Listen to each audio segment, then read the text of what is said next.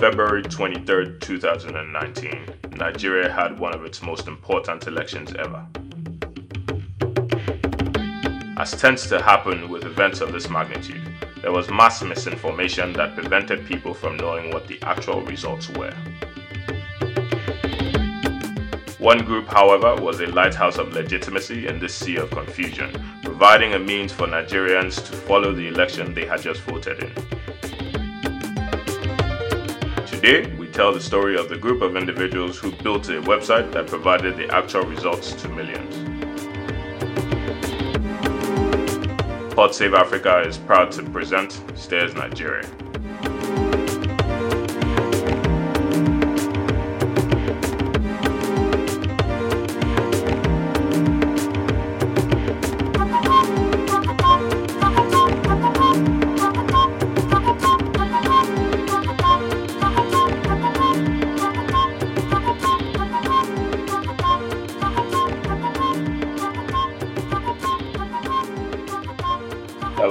Listeners, welcome back to Pod Save Africa. It's your host, Akande Adeolia, and I have the great pleasure of being here with Michael Famoroti. He is a partner at Stears Nigeria, and uh, he's going to tell us all about what he's doing. Um, Michael, do you want to just uh, give your give a, a brief inter- introduction of yourself? Hi, Akande. Yeah, thanks for having me on here. Um, so, yes, my name is Michael Famoroti. I am a Nigerian, and I'm also a partner at Stears. So Stears is a media and data company based in Nigeria, and we're focused on promoting data-driven journalism and building Africa's data networks by helping with data collection and data analytics. Awesome. Awesome. Incredible. So, kind of getting right into it, the core of your mission seems to be around data specifically. Now, um, why I'd like to ask why that was a goal and how that came about. You know, what what what was it look like? Did you just kind of walk around and say, "Hey, we need more data-driven journalism in, in Africa," or or were there things that led up to um, Stears being created? Yeah. Okay. So I'll sort of to answer that question, I'll take you back about five years. Um, okay. Back when I was at the LSE. So um, I like to say that Stears was founded at the LSE because three of the founders, myself included, all went there. Um, the last graduated from the Imperial College of London. So while at LSE, um, just before we graduated, um, my partners and I began to take an interest in the Nigerian stock market. And essentially, we were looking to invest in particular companies. Now, being in England um, and having been exposed to you know, the the Bloomberg terminal and the Financial Times and just the, you know, the the availability of information on markets, we were quite surprised to find that it was actually very difficult to find useful information on markets and companies that we could trade on. Right. So having seen that gap, um, we began to investigate and realize that it was a general problem and there just wasn't that much data and information on Nigeria, right? So although there's a lot of press coverage on political activity and some business activity, there was very little information, data, and analysis that that could help people make decisions about Nigeria. And that sort of inspired us to start upstairs, which we see as an information company. Awesome, awesome. That, that's incredible. And, and I, would like to just say that you know that's certainly the position a lot of us have seen um, you guys occupy, kind of within the social media sphere at, at minimum, but within Nigeria's information sphere. Um, I don't go to Punch or some of the other major networks anymore to look for uh, valuable information about Nigeria. I kind of just look, all right, what does Stears think about uh, issues on a daily basis. Um, but but now addressing kind of the content you guys put together, um, I've noticed that you guys have a lot of people contribute, and, and first of all, a lot of that contribution is always very data driven. You guys are always saying numbers, this, that, and the next. Um, so it, it's never unfounded. But how did that happen? Because kind of pivoting from this idea of you know I want to study financial markets, I want to understand how companies are valued and things like that um, to let's talk about development and infrastructure and whether or not you know Nigeria can afford to uh, whether or not, or not Nigeria should build roads before you know investing in its people. How did that transition happen? Yeah, so so you remember that we began from looking for financial market data mm-hmm. to realizing that there was a broader information gap in mm-hmm. Nigeria. Now, the traditional way of dealing with this gap is through the media. At the same time, we still wanted to pursue our initial ambition of plugging the deficits in financial market data. Hmm. Luckily, again, being in the UK, we were exposed to Bloomberg, who are a media and data company. Um, they're, they're essentially an intelligence company, and they have um, a media publication and a financial data platform. Right? And we were actually heavily inspired by that synergy, and it helped us realize very early on the benefits of building a brand through a media publication that is known for being objective and data driven um, while you prepare your foray into fi- financial data provision. Um, a lot has changed since then in terms of what we have done and what we are looking to do, but definitely the initial pivot towards more media related activities was inspired by the Bloomberg model. Excellent, excellent. Now, you guys, you know, if you figured out your inspiration, you figured out your, your strategy. Um, what for you guys, and this, you know, I asked this question because I really like to go into the details of how people build remarkable things. Um, what were the next steps? Like, what were the boom, boom, boom, and this helped us get to, to, to where we are? um, right now because um, because you know the truth is a lot of people care about a lot of things but but doing things actually turns out to be oftentimes far harder than just you know coming up with the concept so how did you guys bring it from that point that conversation with your friends at uh, llc slash imperial college to, to where things are now yeah so initially there was a lot of talking and then we realized that that was pointless and we just started doing a lot um, so Stears has an interesting journey because it was first launched in the summer of 2015. Hmm. And we ran the Stears publication for about six months. And we looked at that as a basic pilot period to test the waters and see if there was actually demand for our kind of content in Nigeria. And the reception we received uh, indicated that yes, definitely people had been yearning for this type of in depth content.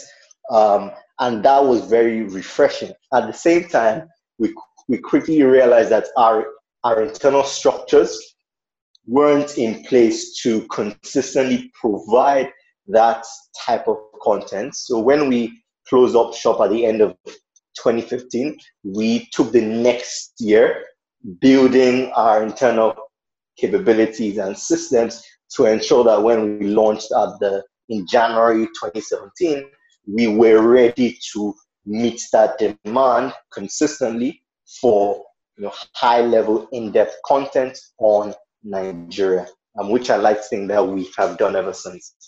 Awesome, awesome, awesome. That's excellent. Now, um, that's that's kind of the process of, of building. Do you guys have a, a particular strat- strategy to um, beyond just kind of testing the waters to see um, um, what what the demand for the com- content was at the beginning?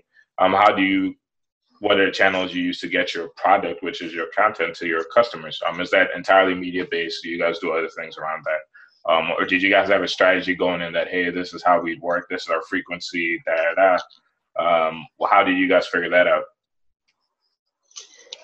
Yeah, so for all the partners, this was sort of our first foray into proper business. Uh, but luckily, we had experience in terms of projects and um, running organizations or societies. And it was really a case of implementing a lot of the principles that we had learned from those experiences or at school and, and applying them for Stears, right? One key principle that um, really has worked for us time and time again is the use of projects as launch pads. Right? So they're key. they're two key projects that we've worked on in the last 18 months mm-hmm. um, that have had transformative effects on the company. The first is a fintech conference that we held in July 2017. Okay. Now, um, about you know, planning that conference took about three to six months, um, and the activities involved in that were different from our day-to-day again media and content generation. But we put in that investment because because we knew that post the conference, the profile of the brand would completely change.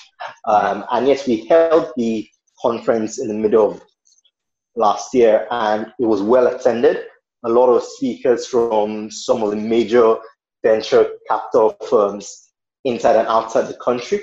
Um, some of the leading economists in the country as well, like Mr. Bismarck, Rewane who spoke at the conference. Wow. Um, and again, that was very positive for the brand. The other major project that we've done that had a transformative effect is on data, right? So for the 2019 elections, we built an election data site that essentially just visualizes the results of the elections real time. Again, that's a project that took about three to six months to execute.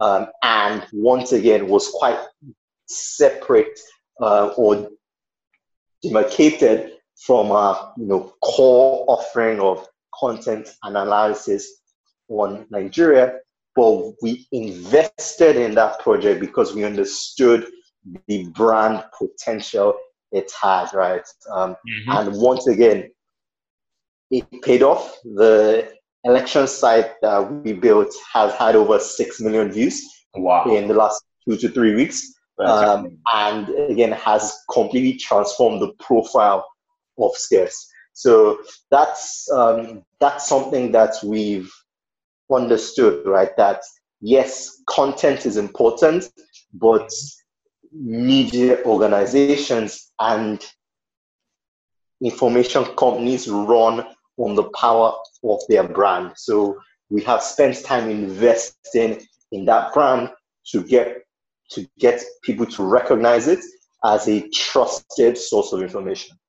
Phenomenal, excellent. That's that's excellent. It seems like you guys had a, really um, well thought out approach to all these things, especially basing off projects. And now talking about one of those projects, perhaps even really within the um, media sphere of our generation, I'd like to think of, of younger Nigerians. Um, it's easily one of the most visible things that has come out of the Nigerian intellectual base um, in the past decade or so, and, and, that's phenomenal. But you know, how how did you know?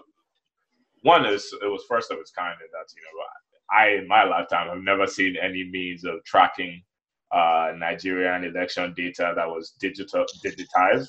And two, um, it really seems to have come at an extremely timely point in time because you know you're on Twitter, you're listening to re- results from this LGA and that LGA that's you know are not verified by INEC, and you have you know people are building perceptions of, of what how the election is going but you know at some point everybody just stopped and focused on your site and said all right yeah, yeah. When things are going well. And, and that was you know just to commend you and the rest of your team that was that was really really remarkable.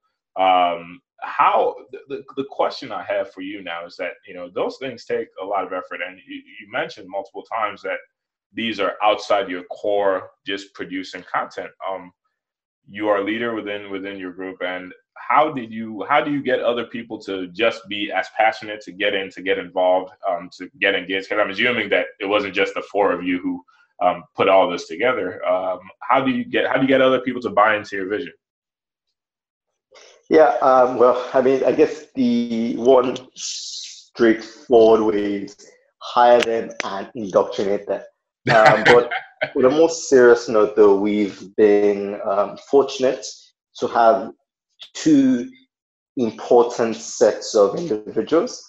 Um, one of them is our full-time team. So we have a full-time development team, sorry, a full-time developer team that is led by one of the partners abroad, um, and they you know built the site from scratch, right? So wow. most of the credit for the election side goes to that three-man developer team, um, two of who are based in Lagos. Um, beyond that full-time team, we also have a journalist and a research analyst. Um, and again, they've been with us for a number of months and have contributed immensely both to the site and to the other projects that we've done. Hmm. Beyond the full-time team, though, as you mentioned earlier, we have a network of contributing writers that we call the Writers Network, and this is essentially, a, you know, I think 40 strong group of professionals based around the world um, that, you know, provide commentary and analysis on Nigeria through this through the Stears platform. Um, and again, we've gotten, we have been able to build very strong relationships with our writers network and, and have essentially been able to groom a very strong generation of social and economic commentators on the country. And this is largely because of the strong focus we place on editorial rigor. Awesome, awesome. And then what what does that what does that mean um, on your end? Do you guys then have uh, other people who go in and edit things, or do the partners essentially uh, take that role where you're you're doing a lot of work on a on a very frequent basis to make sure that everything comes out because you know there is a standard for this brand you've worked on um, to be held to, and you have so many people contributing. How do you maintain that quality even in the content you put you put out? Yeah, so there are a couple of things, right? One is systems, right? If you don't have systems in place for this, it doesn't work, right? So we have a clear editorial stance that is published on the website, and we wear proudly on our foreheads, right? This is what we're about. Um, and because of that, we have very clear guidelines on writing that we can always and, and do always refer to when we engage with writers. Mm. Um, obviously, though, you need people to enforce that system. And I like to think that I am right in the center of that because my role in the media um, is as the editor in chief. So mm. I lead um, the charge in terms of you know editing articles. We do have a couple of other editors that assist, um, and essentially our role is to ensure that everything that gets published on the site everything that gets sent in an email, um, every content that is distributed on any platform that is affiliated to Stears must conform to our standards of quality and editorial rigor. Um, and that requires dedication and a commitment to what we stand for and what we believe in. Um, and it's something that definitely has been tested over time but we constantly see the benefits of taking that stubborn approach to our editorial angle. Right, and uh, speaking of kind of that approach on your on your website, there's a statement that says, "In God we trust. Everyone else must bring data." Does that perhaps exemplify kind of the core of the message? Uh, you know, everybody contributing to you. Yeah, precisely. So that's a sort of huge part of what we do, right? Um, data is key. Um, for Stears, right, we say that we want to help build data networks in Africa and build and build a culture of data collection, of data use. Um, but that must start within, right? It must start with Stears itself being known internally for being data driven. Our company must be data driven.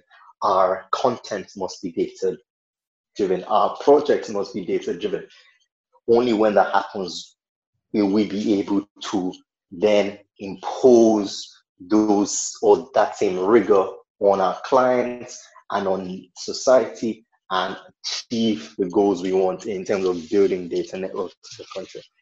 Excellent, excellent, and and just kind of along that same line, um, one of the at least in, in, my experience so far, one of the fascinating things about data is that you know it, it always presents a truth, right? It, it, it presents um, the reality of the situation, and, and oftentimes um, it's also not a reality that people want to come to terms with, and people don't want to see necessarily. Um, how have you managed that? Maybe perhaps the presentation, or maybe it's perhaps a you know we're, going to tell you the truth, and we don't necessarily care how you feel about it. It is going to be the truth. How have you managed that within a society that may not necessarily be always receptive to uh, the, the hard cold facts? I think the starting point is accepting that it's something that you live with and thrive in. Right? So this is very clear in our editorial stance, and that we are not here to necessarily push any agenda. What we believe in is ensuring that there's transparency in the agendas being driven and the assumptions that people are arguing from. Right? So what we say is that where other people are lying, we enlighten. Right? So if there's an article about taxes in Nigeria, we want the reader to understand where this writer is coming from. So what is the underlying or basic principle that is driving this writer's article. It may be that this person is a socialist, and because of that, yeah. Hmm. has certain fundamental views about tax policy, right? Or it could be that this person is currently working in government, so because of that, has a natural bias to support existing policy, right? So we are not interested in shutting down these views we want to ensure that the reader is aware of the entire truth of the arguments. Um, and that's why we put a lot of focus on bringing out the underlying assumptions being used.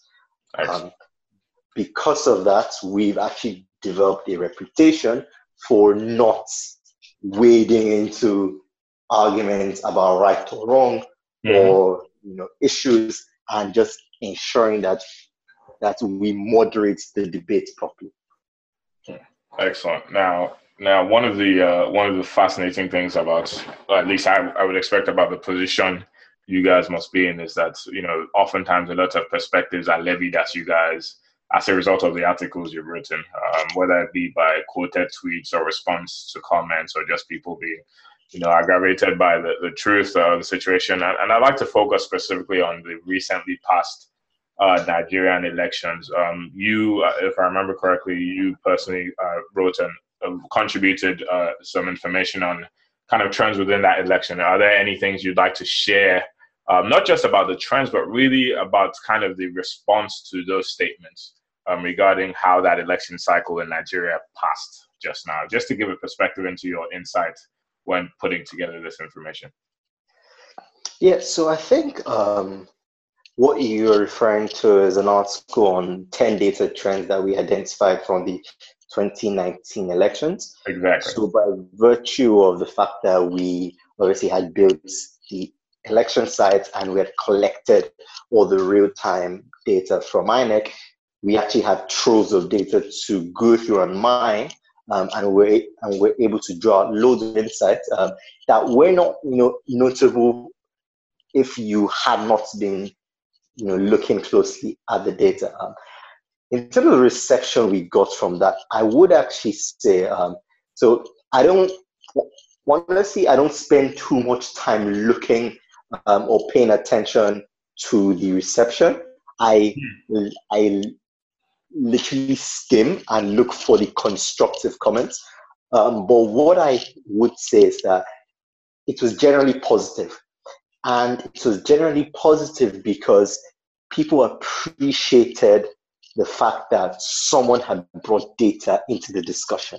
Because if you're looking for an issue that polarizes Nigeria more than anything else, then you're thinking of tribe, religion, and right. politics or right. elections, right? So, of course, after the results came out, there was the usual back and forth and arguments and yeah. you know a national discussion about the credibility, the fairness, and the balance of the elections. So for someone to come out at that time and say, okay, that's all well and good, but these are data trends. These are the things that the numbers say.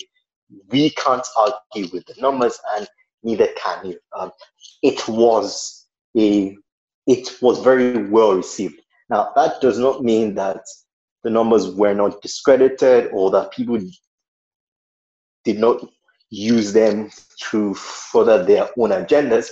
But hmm. unfortunately, that's the nature of information and data. You cannot control what the user does with it. Um, all you can ensure is that make sure it's credible, um, it's reliable, it's true, and then whatever she wants to do with it, it's up to her. Excellent, excellent. Now that, that's certainly an excellent perspective and a really, really fantastic approach to take. Um, and now, the, now the, the question would be, you know, you, have you've, you've built this phenomenal platform. Um, you've uh, really, really done phenomenally on the on the media front. Um, what what are your next steps? You would say with uh, with um, with the gate with looking at African markets, sorry, with Nigerian markets uh, specifically, and um, looking at reporting more on our financial situation, our financial, just becoming that Bloomberg of Nigeria. I'm kind of interested in seeing what that looks like. Um, I am familiar, uh, just mildly familiar with Stears Intelligence, but do you mind uh, talking a little more about that? Yeah, so I'll speak very quickly about Stears Intelligence. Uh, it's essentially the data arm so the election site that we built would fall under Stears Intelligence. Um, and it goes back to what I said about the brand value of a media company, right? Because had we just got up from our beds um, as Stears Intelligence and said, look, this is an election site that, that we built, the first question people would have asked is, who are these guys and why should we trust their platform? Mm. But because we could approach people at Stears and say, hey, we are the guys from from Stears Business and we've partnered with so, so, and so, and those partnerships um, come or came because we had already established relationships with other groups through Stears Business. Uh, it opened the door for a Stears Intelligence project to come in. Um, because essentially what that business is all about is solving Nigeria's data problems. And we started we started with the elections, but like I said before, data challenges exist in every sphere at every point. So the market is huge. And in fact, the key is figuring out how to focus more than anything else. Else you find yourself jumping from elections to waste to tax right. to government budgets and so on. So that focus is necessary. Excellent. So now this probably rounding up my set of questions, but um, you know, what what does the future look like for for Stears? Um, speaking of focus, are there things you plan to uh, put your foot a little heavier on? Are there directions you plan on moving more solidly in? Uh, are there ambitions for perhaps cross continental expansion? Uh, what what what are you guys thinking of regarding uh, the future? Yeah, so I think what we've done in the last 12 months is show people that we can provide information on Nigeria, ranging from analysis to commentary to data on elections. Um, we built up that reputation. Hmm. Now, what comes next is monetizing that, right? And creating a package where you're providing information to a cluster of, of Nigerians or people interested in Nigeria that is so valuable that they pay for it. Hmm. And this can look like a Bloomberg model. It can look like a, a New York Times subscription, or it can look like an API from the stock exchange, right? what unifies all of these products is that the um, supplier is providing valuable information that the recipient is willing to pay for. Um, and what we are looking at is cornering our own niche in the market and saying, okay, this is the information that we want to provide to these people, um, and obviously be able to build a business off that. Excellent. Excellent. Uh, thank you so much for that. I guess one of my final questions, or no, sorry, my final question is, um, and it's a question I ask all of my guests. Um, you know, given the different uh, locations, the different uh, experiences thus far, and, and, specifically focusing on you now, um, you've you've built this this remarkable um, platform. You've built this remarkable organization uh, with your team, uh, and and um, you've had it. You've had insight on a huge amount of data that very few people in Nigeria have had access to prior to you guys coming to to the to the fray.